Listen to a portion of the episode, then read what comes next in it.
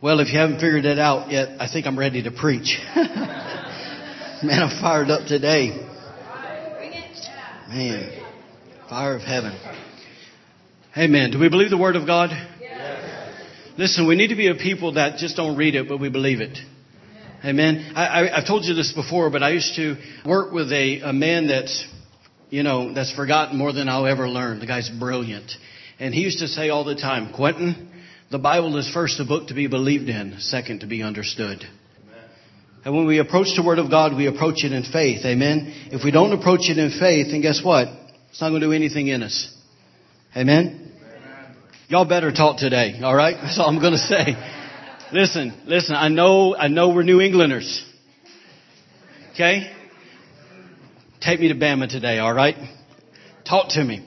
Ah, listen, let's pray one more time. Father, thank you today for your word. God, we are people who believe it wholeheartedly.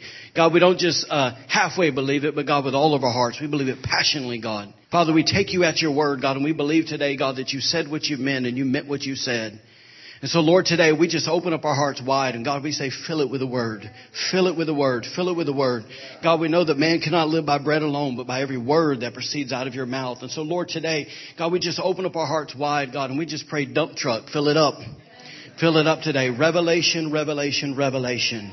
Father, thank you that Jesus is the Word. Thank you that the Holy Spirit came to reveal that Word. And Holy Spirit, we're asking today that you would come and reveal, that you would come teach, that you would come increase the anointing in this place, increase your presence, increase your power in this place, and help us to believe in Jesus' name. Amen.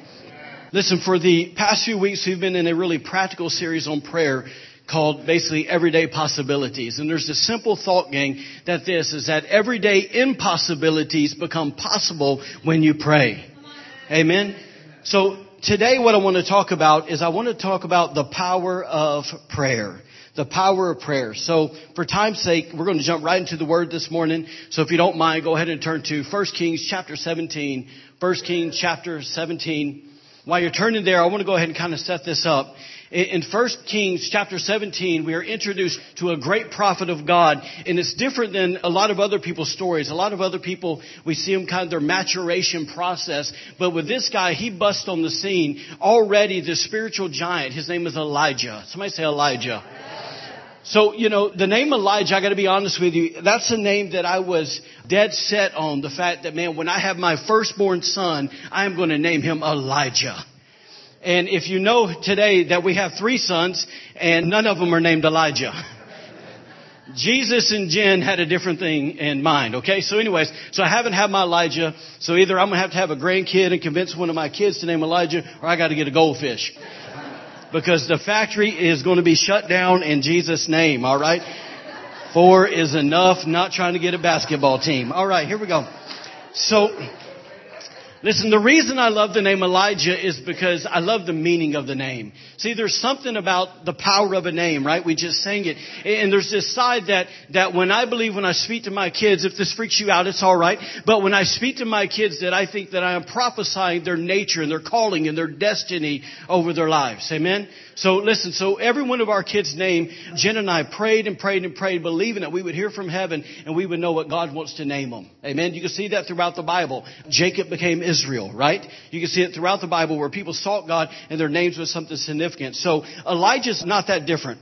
Elijah is basically a combination of two words. The first part, Eli, means strength or power. Strength or power. The last part, Jah, we know hallelujah, means God. So this guy's name actually means the strength or power of God. What an awesome name, right? So with this guy, if you know anything about Elijah, you know that man, the, if there's anything that has marked this guy's life, it was the miraculous power of God.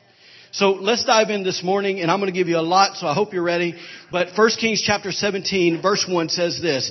It says, And Elijah the Tishbite of the inhabitants of Gilead said to Ahab, As the Lord God of Israel lives. Get that. He's standing before the king and he's saying this. As the Lord God of Israel lives, before whom I stand, there shall not be dew nor rain these years except at my word. Somebody say except at my word. Listen, for the first moment that we're introduced to this crazy guy named Elijah, we not only see that this guy is willing to pray bold prayers, but he also has a crazy uh, confidence that God, what? That God answers prayer and he has this crazy confidence that there's power in prayer. So in fact, listen to this, that we can be so confident, that this guy can be so confident in the power of prayer, that he comes and he actually tells King Ahab, he says, look here fella, I'm going to go pray, and when I pray, guess what's going to happen?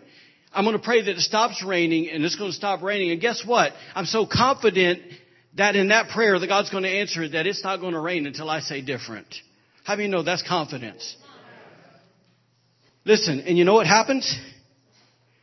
It stopped raining. And not only did it stop raining, but literally, watch this. Let me, let me maybe back up. Let me help you out a little bit here. He said, listen, I'm going to pray that it's going to stop raining and it's only just going to stop raining for a few hours or maybe a day or two or maybe a season. He says, fella, it's going to not rain for years. Years. Best weatherman that's ever lived right there for years. All right. And here's what happens that not only did it quit raining, but even if you went outside at dawn in the morning and you tried to search every blade of grass, you couldn't even find a single drop of dew on the ground. Wow, huh? Somebody say the power of prayer. Listen, you may be wondering, why would Elijah ever pray something crazy like that? Because that seems like, man, an absurd kind of prayer. But I want you to know today that obviously he was motivated by the Father to pray that. He was motivated by God to pray that. But what God was up to is God was trying to get the Israelites' attention. He was trying to get their hearts back. He was trying to woo them again. He was trying to get them to turn their heart back to Him. Because here's the deal. The problem was is that you had King Ahab and his lovely wife Jezebel. That's a joke. She was a demon. All right. So you had King Ahab and you had Jezebel. These guys hated the God of Israel, hated him with a passion, a passion. And watch this. So here they are as the leaders of this nation. This is why we better pray when we vote. The leaders of the nation, they said what? You know, basically because we hate God so much, what inadvertently happened is, is they begin to lead the people of Israel, they begin to lead their hearts away from God to start to worshiping Baal. That's a problem, isn't it? So let's continue with the story here because I want you to see today the amazing partnership that Elijah had with God. So watch this. Through verses 2 through 7, we're not going to read it, but we see that after Elijah's encounter with Ahab, that God spoke to him and said, hey man, you need to go to the brook of Cherith. And he said this, and watch this. He said, because I have commanded some ravens, some birds to provide for you during this next season of the drought. And watch this. So Elijah obeys God and he goes to the brook of Cherith and he sits down, starts, I don't know, uh, filling with a stick, I don't know. And, and a raven comes in the morning and a raven brings him bread and a raven brings him meat. He eats it. He goes, drinks from the brook. At evening, another raven comes in, brings him bread and brings him meat. He eats it and drinks from the brook. So he literally spent a season basically uh, enjoying the supernatural provision of God. Somebody say, wow. wow. So watch this. Just as in any drought, after a while, the brook dried up due to a lack of rain. And then we go to verses 8 through 16. We see that once the brook dried up, God spoke to Elijah again. Now, how many of you guys know that every time God speaks to you, it requires another step of faith? So God spoke to him and said, Hey, hey Elijah, it's time. The brook dried up. Now you need to go to Zarephath because there's a widow there that's going to provide for you during this next season. One would think that, you know what, that's an upgrade. We're going from birds to people. All right? But the only problem was, is Elijah rolls up, right? Elijah rolls up, he comes into Zarephath, he hadn't had anything to eat, he hadn't had anything to drink, he was hungry and he was thirsty, and he sees the widow that the Lord chose, that the Lord provided, and what's the woman doing? She's picking up sticks. She's gathering sticks, and then Elijah finds out in a moment, he discovers it real quick, that the woman's plan here, this is her master plan, you're talking about a purpose in life, she said, you know what? I, am picking up these sticks because I'm going to go home and I'm going to take that little bit of flour I have and that little bit of oil I have and my son and I, guess what we're going to do? We're going to bake a cake. We're going to eat that cake and then we're going to die. That's who the Lord chose. Watch this. Yep, because it was all that was left. It's all that she had. You cannot tell me at that moment that in the natural Elijah didn't want to scratch his head, look up to heaven go, God, are you sure you know what you're doing? Anybody ever thought that with God? Because I sure enough have. But watch how the man of God responds to her. 1 Kings 17, 13. says, And Elijah said to her, Do not fear. Why? Because it was going to require faith to get the miracle. And fear is the opposite of faith. Amen? Watch this. He said, Do not fear. Go and do as you have said.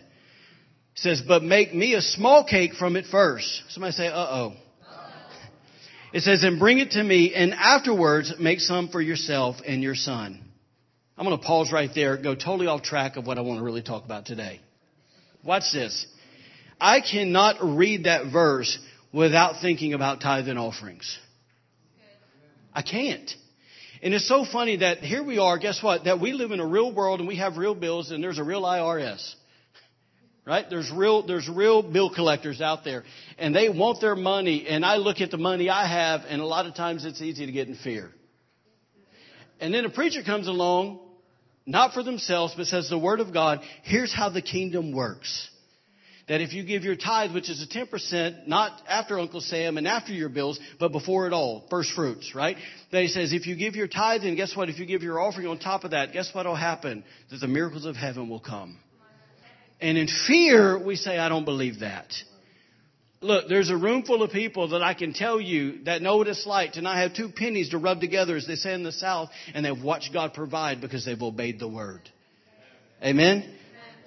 Listen what happens here it says that Elijah began to prophesy to this lady. And it says in verse 14, it says, For thus says the Lord God of Israel, the bin of flour, the, the bank account, shall not be used up, nor shall the jar of oil run dry until the day the Lord sends rain on the earth. Great place to say amen. amen. What do you guys think that happened? What do you think happened exactly like God said? Watch this. Because this widow from Zarephath obeyed God, guess what? That her and her son, not just Elijah, not just the man of God, but her and her son got to enjoy the supernatural provision of the Lord during a drought where people were dying all around them because they obeyed the word. Don't get quiet on me today. Listen, in verses 17 through 24, watch this. I'm going to help somebody out today. There's this, there's this idea that in the middle of revival, in the middle of God moving, in the middle of God's provision, that everything's going to go well. And then we roll down to verses 17 through 24, and a tragedy happens. In the middle of Elijah, in the middle of the widow, in the middle of the son, enjoying all this provision, guess what? The son gets sick and he dies. Uh oh. But watch this. The widow falls apart. Understandable, right? But how does Elijah respond to this tragedy? He responds by praying another, another bold prayer. I love this guy. The Bible says that he what? That he went over to the woman and he took the dead body out of her arms. She's grieving, falling apart. He says, give me the boy. And he, and he walks and he goes up to the upper room where he stayed. And I want you to know today that there's still power in the upper room. Amen? Listen, that he goes and he lays that boy on the bed and this Bible says that he begins to pray a bold prayer because he believes in the power of prayer. Amen. Now watch this in verse 21. It says this. It says, and he, Elijah, stretched himself out on the child three times. You know what that means? Y'all know what that means? It means it didn't work the first time. And it also means it didn't work the second time. But thank God he didn't give up. Amen. Too often we give up. And the thing is, the Bible says, hey, stick with it. Amen. Look, it took, it took Daniel 21 days to get the answer. Don't give up. Amen. Listen, it says that Elijah cried out to the Lord and said, Oh Lord my God, I pray, let this child's soul come back to him. Then the Lord heard the voice of Elijah. Somebody say heard the voice. It says, then the Lord heard the voice of Elijah and the soul of the child came back to him and he revived. At that point, Elijah picks the child up, goes downstairs and gives the mom, here's your son back. Receive a miracle. Because prayer works. Amen. Watch this. Then we roll out of chapter 17, we roll into 18, and watch what it says in verse 1. We're about to do a circle here. It says, And it came to pass after many days that the word of the Lord came to Elijah in the third year. Y'all get that? In three years, we find out later in the Bible it's actually three and a half years. Not a drop of rain. Not a drop of dew. For three and a half years, dry as dry can be. Watch this. Here's what God spoke to Elijah. This is huge. Don't miss this. He said, Go present yourself to Ahab, and I will send rain on the earth. Go present yourself to Ahab, and I will send rain on the earth. So what does Elijah do? I love this. When he goes and he presents himself to Ahab, it, this is probably the most recognizable story of this whole man's life. He rolls up in there and he says, Hey, Ahab. Hey, bud. Hey, why don't you gather all of Israel? You're the leader. Really, your wife is. But why don't, why don't you go ahead and try? Maybe she'll let you. If you know the story. if anybody ever calls you a Jezebel, it's not a compliment, okay? So anyways, So he says, Ahab, why don't you go ahead and, and, and gather up all those people? And oh, by the way, while you're at it, why don't you go ahead and get those 450 prophets of Baal? And while you're at it, why don't you go ahead and get those 400 prophets of Asherah? Because here's what's going to happen today. Today I'm going to challenge them to a great competition of let's see whose God is real. Watch this. Everybody gathers, and I love Elijah screams out because there was no microphone. In 1 King 18:21, he declares this. He says, "How long will you falter between two opinions?" Somebody in this room needs to hear that today. How long will you falter between two opinions? If the Lord is God, follow him. If Baal is God, follow him. I hope somebody's hearing that today. If God is God, follow him. And quit doing it half-hearted. Go in all the way. Jump in. Dive in. It gets better. Amen? Amen. So listen, but if he's not God, then walk away and do what you're doing. Once you know, you'll find out in a minute he's real. So it's alright. So jump in. but here's what I love about this. It, it, says that when, when Elijah screamed that, quit faltering between two decisions or two opinions, right? When he screams that out, it says that all the people, the whole nation just looked at him. And they didn't say a word. Why? Because, man, there's something about when an anointed man of God shows up. And watch this, and that he believes what he's talking about. He's got that crazy look in his eye, you know what I'm saying? So, so you guys know what happened. They decided, hey, we're going to build two altars. Prophets of Baal, you get your altar. Elijah, you get your altar. We're going to put wood on that altar, wood on that altar. We're going to cut up some two bulls. We're going to put one there and one there. But here's the trick. You're not allowed to light it. Because here's how we're going to determine who's the winner of this competition. Look at verse 24. It says, Then you, prophets of Baal, it's Elijah talking, call on the name of your gods. And I, Elijah, will call on the name of the Lord, and the God who answers by fire wins. Look at that. The God who answers by fire, He is God. This is where I just want to say, thank you, God, that we have in Hebrews that our God is a consuming fire. Amen. Listen, we know what happened. The prophets of Baal, they went first. It's almost like this. It's almost like Elijah said, hey, look, man, uh, look, the TV stations are here. And we're going to get much better ratings if you go first. right? So listen, Atlanta Falcons, you can do what you want to do the first half. But the Patriots are coming second. I'm trying to become a fan here, I guess. I don't know. I think I was the only person in uh, in Maine that was rooting for the Atlanta Falcons, just so you know. So I was. It's all right. Somebody bought me a jersey. They're believing it's going to be a mantle and an anointing that's going to touch my life. It's going to change me. Okay. So, anyways, so so here's what happens though. So he says, "Hey fellas, why don't you go ahead and go first? And for six hours, get that, for six hours, they hollered and screamed in prayer. Y'all think I'm loud today? These people were loud. Okay? They were hollering, screaming, and after a while they said, man, that's not working. And so they started jumping up and down like Noah, right, in worship, and, and they started dancing around their altar. You ever, ever seen that on the, on the Nature Channel or the Geographic Channel? It's the same thing. They were, they were going ballistic trying to stir up this demon God, right? And watch this, after a few hours, I love the fact that these guys got so desperate, they said, man, if he's not going to respond to our screaming and our hollering, if he's not going to respond to our wild dancing, then maybe if we begin to cut ourselves with knives, he'll notice. Maybe if we shed some of our blood, he'll notice. Six hours. Six hours they tried to get their God's attention. And listen, it got so ridiculous at one point. I love it. Elijah, I love this dude's personality. He mocked them. In verse 27, he said this. Cry aloud, for he is a God. Either he's meditating or maybe he's busy. Maybe he's listening to somebody else right now, right? Maybe the other side of the world, right? Maybe he's on a journey with one of his better friends. I, you know, I don't know. Maybe, maybe whatever. He's on a field trip, right, with some of his kids. Or, or, or perhaps he is sleeping and he must be awakened. Listen, but after all their shenanigans, right, nothing happened. The wood and the bull stay perfectly still, perfectly untouched. Nothing happened. Y'all know the story, right? Listen, and finally, I love it. Elijah said this. He said, "All right, fellas, that, look, look, man, look, that's enough.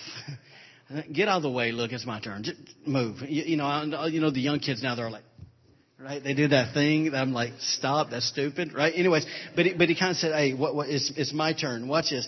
Now, he, the Bible says that he walked over to the altar that was designated for him, and the Bible says that he put it back together, that it was broken. And I'm assuming here, okay? I'm assuming that why would it be broken? I'm assuming that they acted like such nuts and crazy people that they broke his altar down. So he's over there saying, all right, I'm going to show you. He's putting his stuff back together. And the Bible says he takes 12 stones and puts it around the altar. And the 12 stones were a representation of the tribes of Israel. And I believe that he was trying to remind the crowd, look, you need to remember your real identity. You need to remember your real God. And then he gets this idea saying, you know what, TV ratings can go, you know, we need those things to shoot up to another level. So listen, we, we got to make this thing harder for God. And he goes, God, what are we going to do? And the Lord gives him an idea. Say, God, that's a really good idea. And he looks over to a few people in the crowd. He says, hey, you, hey, go get me some water. And he goes, I want you to, not once, not twice, but three times, I want you to drench this sacrifice this bull that's cut up with water and these uh, pieces of wood, I want you to, I literally want you to just, man, pour all kinds of water on it. And the Bible actually says before all this that he dug a trench around it. And it says that after the three dumpings of water, that there was, not only was the wood soaked, the sacrifice soaked, but there was so much water it even filled the trench up. Now listen, listen. I know I'm from Bama, but wet wood don't burn. all right? Then the Bible says that at three o'clock in the afternoon, it was the time of the evening sacrifice, Elijah looked around and he said this, fellas, you, you might want to take a step back because I'm about to pray a bold prayer. Listen to what he prayed. Are y'all okay? Good. Me too. First King 18, 36 to 39 says this, Lord God of Abraham, Isaac, and Israel, let it be known this day that you are God in Israel, and I am your servant, and that I have done all these things at your word. That's bold, isn't it? Verse 37, he says, Hear me, O Lord, hear me, that this people may know that you are the Lord God, and that you have turned their hearts back to you again. There's the plan. And then it says in verse 38, Then the fire of the Lord, then, after he prayed, right? After he prayed, right? Then the fire of the Lord fell and consumed the burnt sacrifices and the wood and the stones and the dust. And it licked up the water that was in the trench. And verse 39 says, Now when all the people saw it, they fell on their faces and they said, The Lord, Yahweh, He is God. The Lord, He is God. God's plan worked. Amen. Somebody say the power of prayer. Now listen, most of us know what happened next. Elijah basically, they, they, they killed the 450 prophets of Baal. The stakes were high. You lose, you die. Okay? They didn't say that before. But they killed all the people, and obviously when everybody saw it was God, obviously they were for it. But so the 450 prophets die, and then he walks over to Ahab, who's just sitting there, right? Jaw probably down to his knees in total shock. He throws his arm around him and says, Hey buddy, you might want to go eat something and go home because I hear this sound of abundance of rain. And obviously he wasn't hearing in the natural, but he was hearing it in the spirit because he knew what God said. Amen?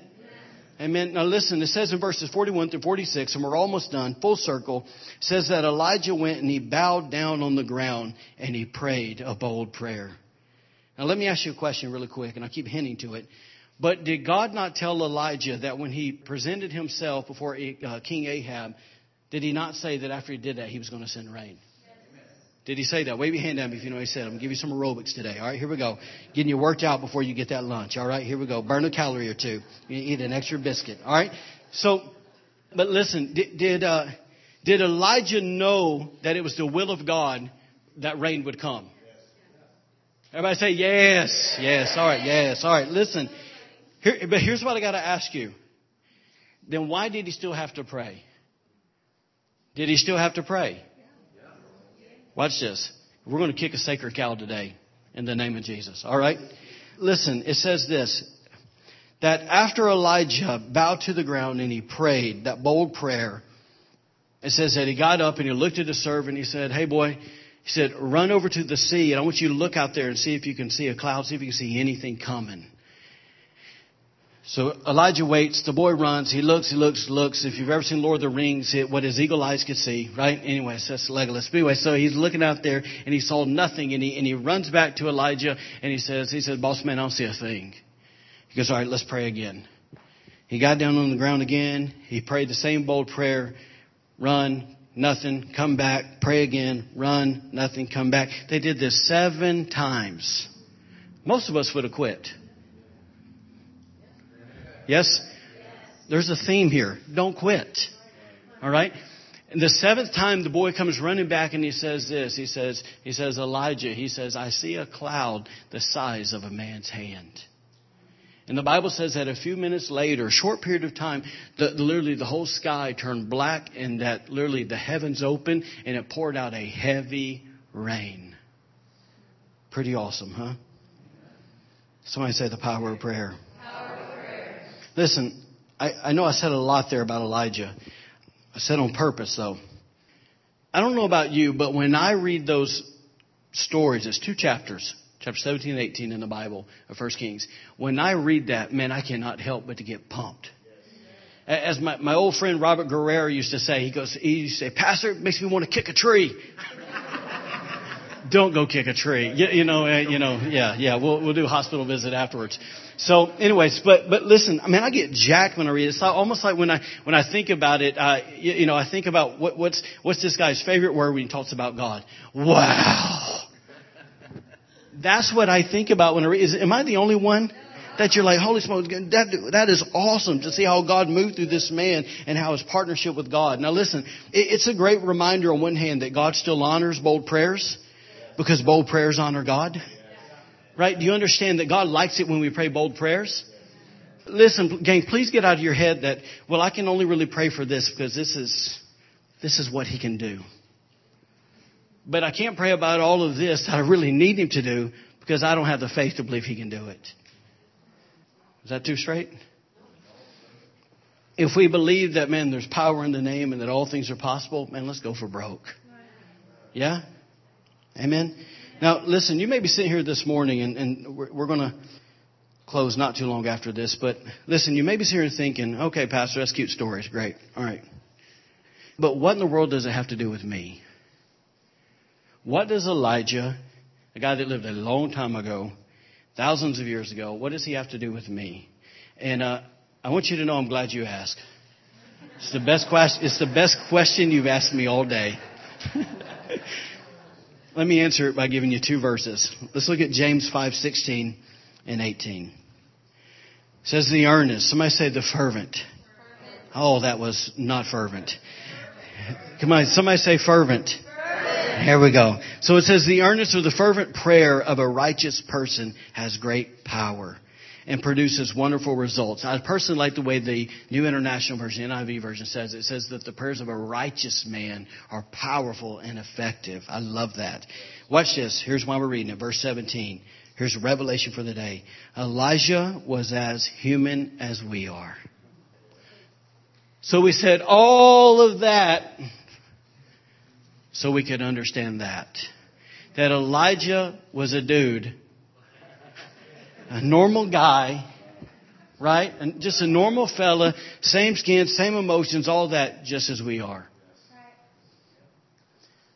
How often do we view him different?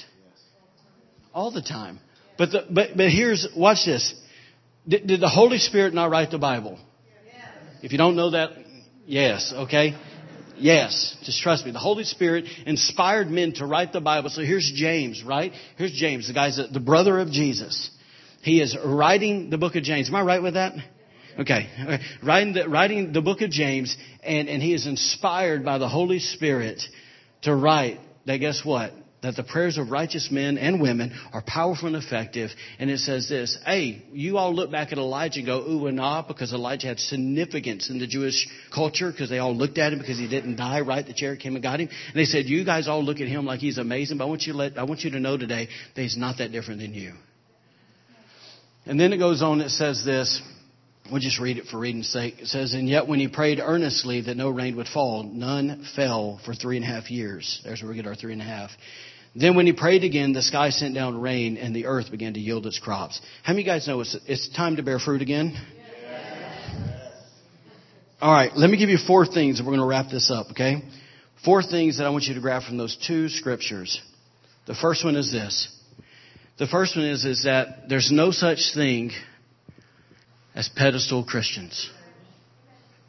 That's so simple.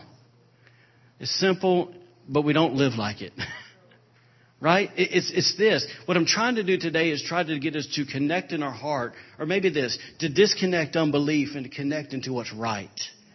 It's a renewing of the mind. That, in other words, there's, there's this thing that's prevailed in the church for so long that's not just only Elijah and Moses and David and all those guys that we all go, ah, right? But, but it's also this, that man, because that guy's got a pastor title, apostle title, prophet title, whatever it is, and somehow that guy's got a better line to heaven than I do. That's a lie. It's a lie. Are y'all hear me today? It's a lie. See, there's this thing that we got to begin to understand that God hears and He is willing to answer our prayers just as much as anybody else's. Amen. That wasn't necessary. I just want you to believe that. Right? Listen, that God hears and answers our prayers just as much as anyone else's. Why? Because the same God that lives inside of them lives inside of us. So don't go ooh and ah. Go ooh and ah over Jesus. Maybe if we get our eyes off of those people and get them on Jesus, we get better results. Amen. I mean, li- listen, the, the day, li- listen, I realize that we all have positions and we all do, eh, you know, I get all that. But I don't have to run every time to somebody, and it may not be a pastor, but just someone I respect because I think somehow they got a greater, greater ear, you know, to whatever, that God turns his ear to them better than he turns them to me to understand that I can, I can hit my face, hit my knees, lift my hands, lift my voice, whatever, and God's going to hear it the exact same way. The, the only difference is, is this, because there is a difference. The only difference is it comes down to a matter of faith and expectancy. That's it. That's it. Once again, same God lives inside of you. Okay? But what happens is, is what's the difference is that person just believes more than you do. So that means we got to get in the Word. And we got to get our faith into a spot where we can begin to believe it.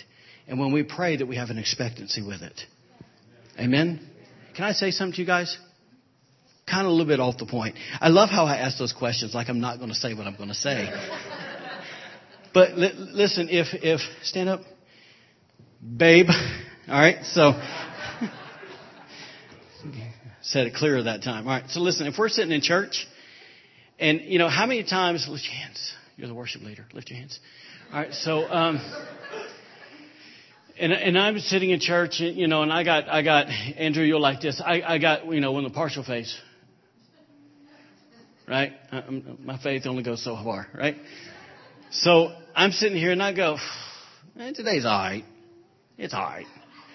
And and you know, and I somehow glance over at her because I'm kind of not interested, and she's just weeping and the Holy Ghost is all on her. She's touched and she's crying.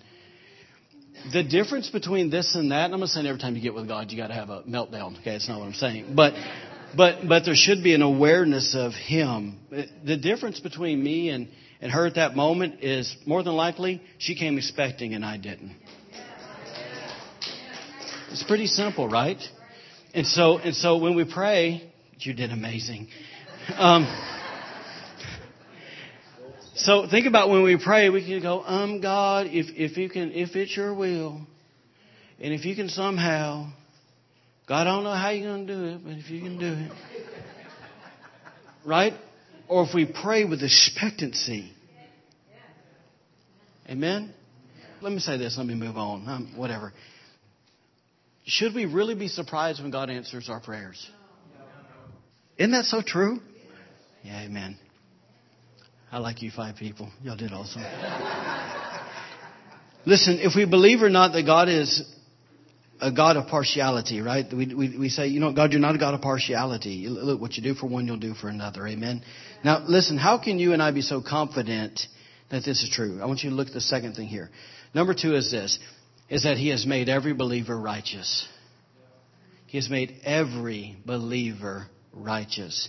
Remember we said the NIV version says that the prayers of a righteous man are powerful and effective. So what I'm trying to tell you today is that your prayers are powerful and effective. And some, some of us get so caught up on, well, I don't know if I'm righteous. Quit arguing with the Bible. Listen, 2 Corinthians 5.21 says something really good. It says, for God, talking about God the Father, made Christ, who never sinned, to be the sin offering for our sin. Do you get that? He died, right? so that we could be made right with God through Christ. I like the way the New King James actually says it. It says that he who knew no sin became sin that we might become the righteousness of God in Christ Jesus. So watch this. I know this is hard because there's a spot where we want to live holy lives, where we make decisions to live holy lives and to live righteous for God. I'm not taking away from that. I, I am hardcore in that stuff, okay? That's right. But there comes a time where I quit striving for righteousness and I just accept that I already am righteous. Amen. And because, watch this, and because I'm righteous, because I'm righteous, it makes my prayers powerful and effective. But if I continue to go, oh, woe is me, then I'll never pray with expectancy and faith because I'll somehow feel like that God's got to somehow, some way, go out of His way to, to look upon me and my just pitiful self and dirty self to go, okay, maybe I'll answer something. That's not Bible. Amen? All right, so listen. So the righteousness part, we say, man, the righteousness of God, right, in Christ Jesus, that qualifies me. L- listen, if you hear anything today, hear this point, and then you check out. All right? But hear this point. The righteousness of God qualifies me to be God's partner in prayer. I'm going to say this in a very nice way.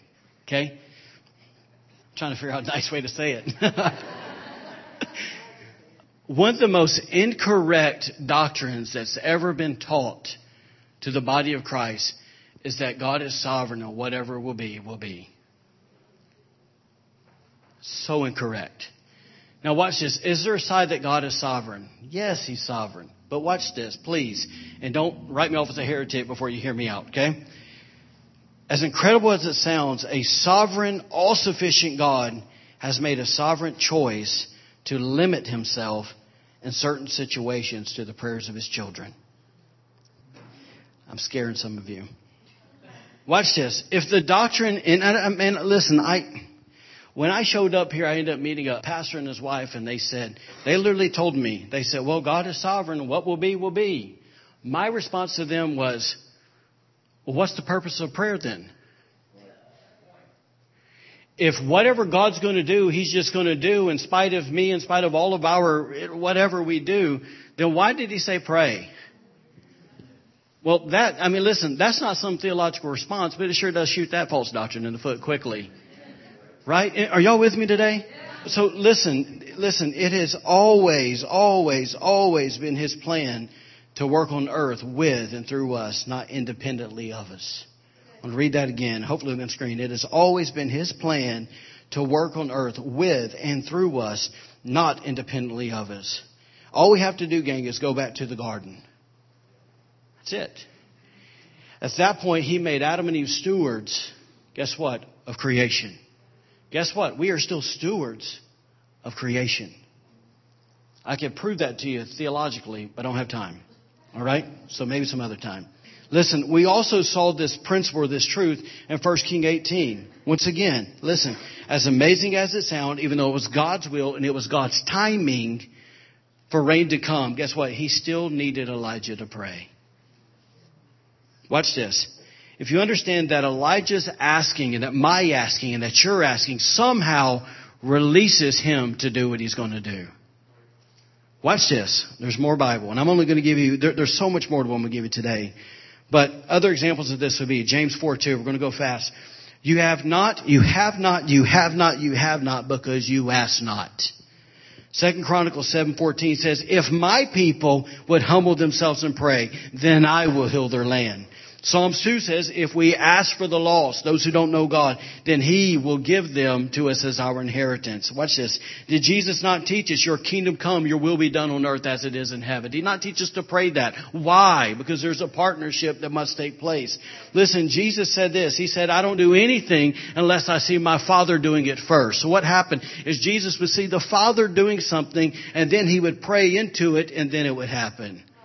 Are y'all follow me? Maybe the best one is this. This is Ezekiel 22:30. He said this.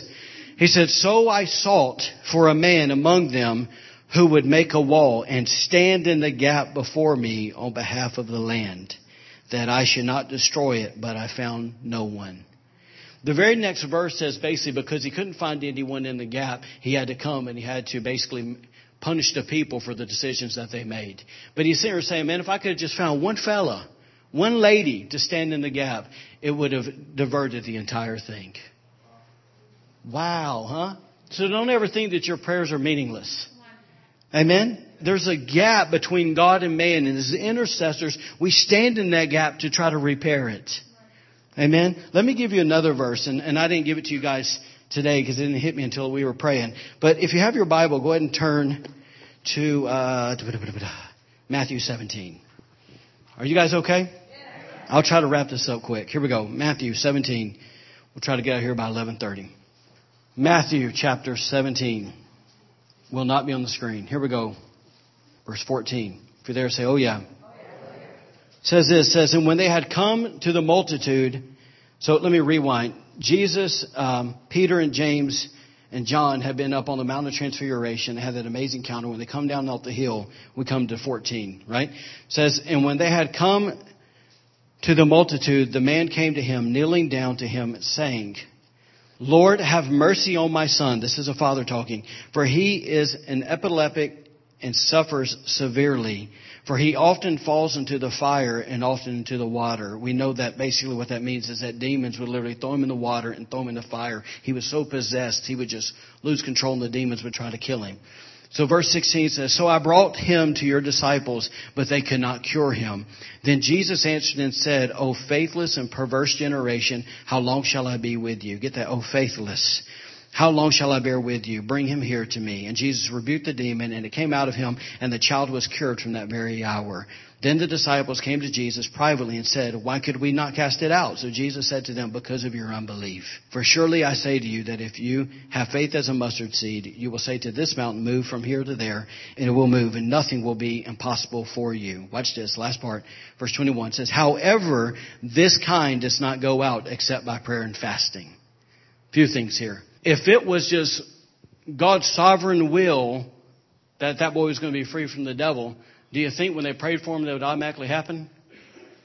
Yeah, but guess what? But they still lack this part, once again, of expectancy and faith. And Jesus comes down and he goes, Hey, look, I know I see the Father doing it. Let me pray into it. Here's faith. And the boy gets free. But watch this. Here's a little small lesson. Hopefully I'm not confusing you here. That he comes down and says, This kind only comes out by prayer and fasting. It's been said that there's two things here. That the first thing is this, that that demon could, was so strong that it could only come out through prayer and fasting. You me tell you what I believe that scripture says? That the only way that that doubt can leave and unbelief is through prayer and fasting. Amen? All right, we got to hustle up. All right, let me give you an example of this. And we'll land here. Let me give you an example of a, of a lady standing in the gap. And I know we got some school teachers and people that work with kids. Maybe it's at your work. Take it for whatever example you want to give here. I thought that was my phone. That was awesome. All right. So listen, what, let me tell you a story. Basically, it's about an elementary school teacher's classroom. Basically, this lady was a third grade teacher. Every one of her kids that were in her classroom came from really difficult situations.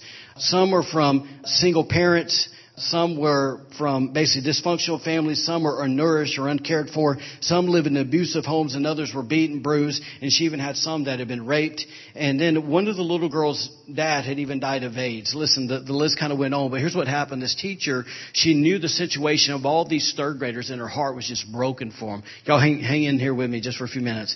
But watch this. She did this because she understood the word. She said, uh, basically, before the school year began, her and her husband went to the classroom and they prayed over each desk in the room and they prayed that God would place an angel behind each and every child throughout the coming year to watch over them and protect them. A month or so after the year started, she gave basically the kids an assignment. Okay? And the assignment was this, is basically when you grow up, what do you want to do? And as the kids were working, about 30 minutes in, one of the little kids, his name was Andrew, lifted his hand and he said, how do you spell mighty? And she answered this question. She, she spelt it. And then she said, uh, she felt that nudge. Well, why do you ask? He said, because I want to be a mighty man of God when I grow up. Then, uh, you know, she was like, yes. And the little kid named Mark in the class said, what's a mighty man of God?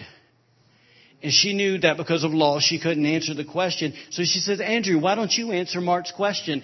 And Andrew said this. He said, a mighty man of God is someone who knows how to put on the armor of God and they're a soldier for God. Now watch this. Good answer, but here's where it gets really good. The teacher began to turn away. She said she had a lump in her throat. And as she went to turn away, she noticed that Andrew had his little finger and she was, He was saying, come here. So she walked over to him and bent down to him and he whispered in her ear, she said, he said, do you believe in angels? She said, yeah, I do. He said, do you believe people can see angels? She said, yeah, I believe some people can. She goes, because I see angels behind everyone's desk. Y'all hear me today? Listen, that that classroom became a place of comfort and safety, became a true refuge for those children. Why? Because one woman dared to believe and she dared to pray bold prayers because she believed in the power of prayer. Are y'all with me today? Listen, just, if you're a teacher, take that. Do that, please. There, there's, time, there's times where I will come in here and I'll go and I'll pray over every seat. I just believe God's going to move. Let, let, let me say this, and hopefully I'm, I know I'm going long. It's all right. Stacy, you can keep counting. So, I've told you this before, but there's a there's a couple that comes to our church. They're an older couple. The the husband was uh, he was a really good sinner, really really good. And I won't go into all of his story, but a really good sinner. And she got born again, full of the Holy Ghost, and she started going to church. And she would literally go to her church. I've been to the sanctuary. It's about 300 seats. And she would sit down in her seat and she would pray over the seat next to her. She'd sit in the same spot every week and she'd pray, Father, I thank you that this is my husband's chair. Thank you for saving him. Thank you for blah, blah, blah, blah, blah. Time passed. She kept praying. She didn't give up. He got, one morning he says, let's go to church. You get that? I mean, if you knew this guy's story, you're like, man, dude, that's the last place you need to be. All right. So, anyways, right place he needs to be. Don't get me wrong, but but you're just saying the last place he would expect to go. And so they walk into the sanctuary, and he goes, well, where do you want to sit at? He goes, just go where you normally sit, and I'll sit there. She said, no, you, you pick where we sit today. And that man walked in a 300 seat auditorium, and he sat down in the seat that she'd been praying for for all those how much every time. That's not an accident, guys. So, so listen. I mean, don't think. Listen, that's bold. God, that that chair, that wow, right? God hears. All right, let's move. Ah, all right, so watch this. Last point, number four. We'll be done. When we begin to understand that we are righteous, right? When we understand that we are righteous and we take our rightful place in the gap, Number four, this is when our prayers become powerful and effective. This is when our prayers become powerful and effective. Let me maybe say this to you really quick. Our prayers are powerful because He is powerful. Once again, quit looking at ourselves. Right? Because when we look at ourselves, if you're like me, you're not that impressed.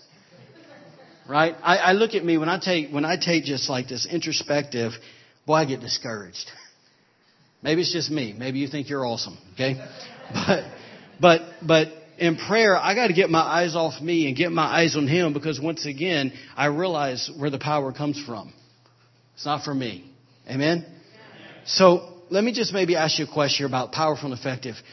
Why would God ask us to represent Him on earth without giving us the means to do it well? Why would he do it? Why would he say, you know what, you're my son, you're my daughter, represent me? We all know what it's like to have our kids, right? Misrepresent you and represent you really well. Sometimes they make you proud, sometimes you want to beat their legs off of them, right?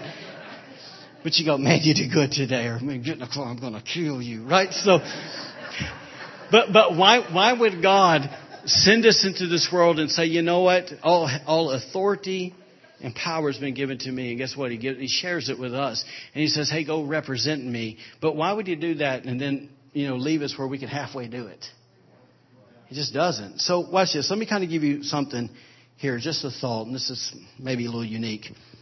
A few months ago, I read this book about John G. Lake called The Adventures in God. And the whole book, it's a small book, is nothing but basically miracles. If it's provision, healing, demons getting cast out, dead getting raised, I mean, you name it, boom, it's there. And I read it, and all the stories were awesome. I loved reading it, but there was something that grabbed me.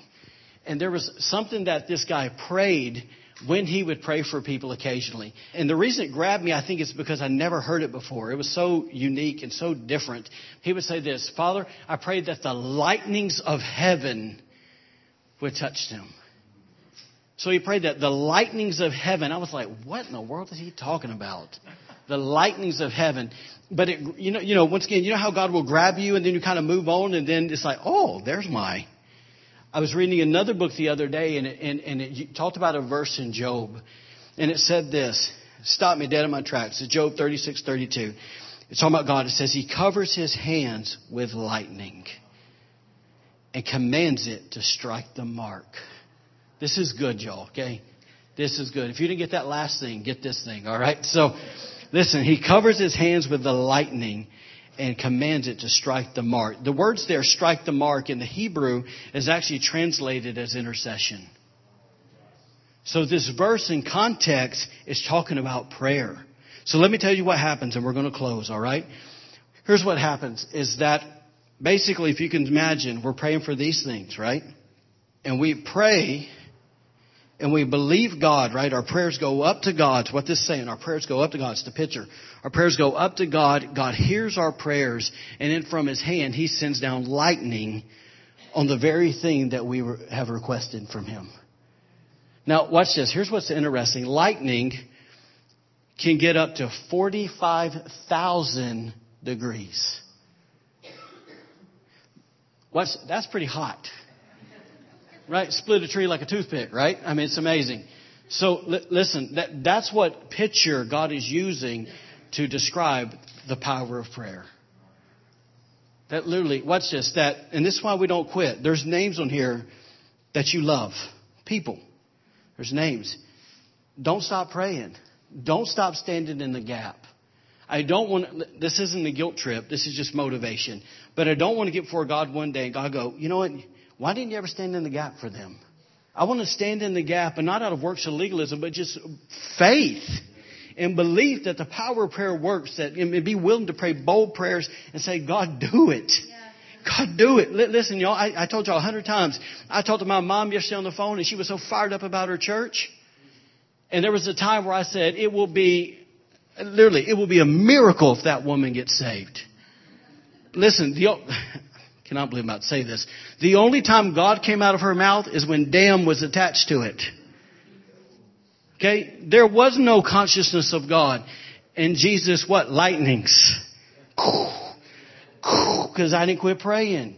Jesus saved my mom. Y'all with me? And thank God. And you know, she's, now she's talking about our church is going to have six services for Easter. I'm only going to work two of them though. It's like, that's, how awesome though. My mom is saved. Ah! Y'all don't know. that woman used to beat me to no end. Anyways, anyways, it's, alright. You stand to your feet. I had another good story I want to share with you, but I'm not going to share it. Just want you to leave wondering what it was. But, uh, anyways. ah, it's awesome. Awesome. Here's the encouragement for you today. Don't quit get your mind right, get your attitude right. Man, shuck off that garbage that you've been taught, right? You know what I mean by that? That, you know, basically that just basically removes the power of prayer. Believe in the power of prayer and let's pray. Let's pray, let's pray, let's pray. Listen, there's never been a revival in history that's ever come, if it's in an individual's life or a home or in a church or a region, that hasn't been preceded by prayer. Amen? We're going to pray, and I'm going to give you two announcements, and then we're going to hit the road. So throw your hands up if you don't mind, just in faith, just receiving. Thanks for hanging in there with me today. Father, we thank you today, God, for your word. God, we thank you that it is right. It is right, it is right, it is right. So God, today we give you permission, God, to remove anything that we've been taught, God, that doesn't line up with what's right. Father, today, Lord, in our hearts, help us to believe, to believe, to believe, God, that you hear our prayers. And God, not only do you hear them, but God, you'll send down lightnings, God, to hit the mark every time we pray. Father, we believe that today. Father, thank you that there's power in prayer. Thank you that we don't have to sit back and just admire somebody and go, ooh and ah, how awesome they are in the kingdom. But maybe we should sit and go, man, I'm awesome in the kingdom. God, help us to believe that today. Help us to walk in our identity as the righteousness of God in Christ Jesus. Help us to stand in the gap for people. Help us to believe that our prayers are powerful and effective. Father, we thank you for doing that to, in us today. And Lord, we pray just, just, I just ask God as a church, Lord, that we'd be a praying church. I just ask that we'd be a praying people. And so, Lord, wherever we're at on our journey, God, it's not about time, but Lord, I, I'm really just today expectation and faith when we pray. Lord, stir that up in us.